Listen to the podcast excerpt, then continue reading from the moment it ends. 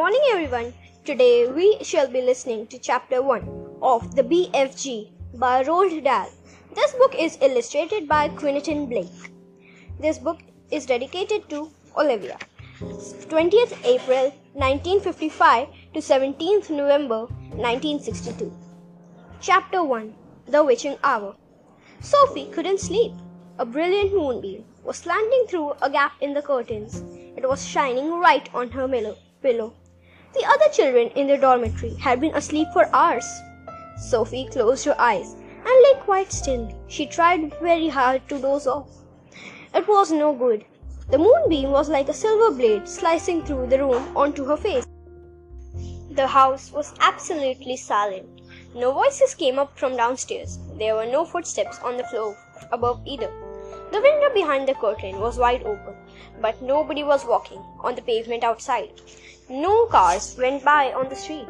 Not the tiniest sound could be heard anywhere. Sophie had never known such a silence. Perhaps, she told herself, this is what they call the witching hour.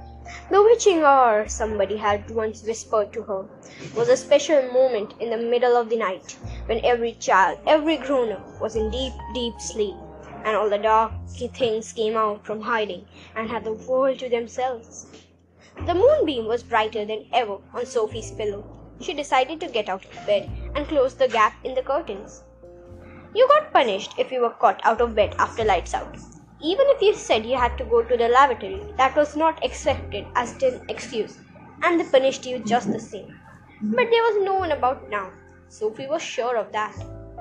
She reached out for her glasses and lay on the chair beside her bed. They had steel rims and very thin lenses. She could hardly see a thing without them. She put them on and then she slipped out of bed and tiptoed over to the window. When she reached the curtains, Sophie hesitated.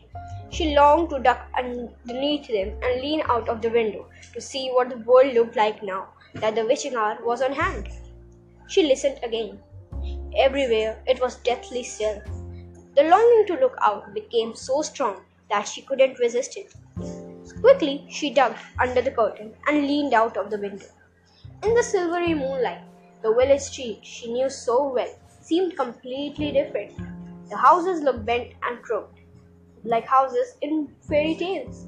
Everything was pale and ghostly and milky white. Across the road, she could see Mrs Rance's shop, where you bought buttons and rolls and bits of elastic. It didn't look real. There was something dim and misty about that too.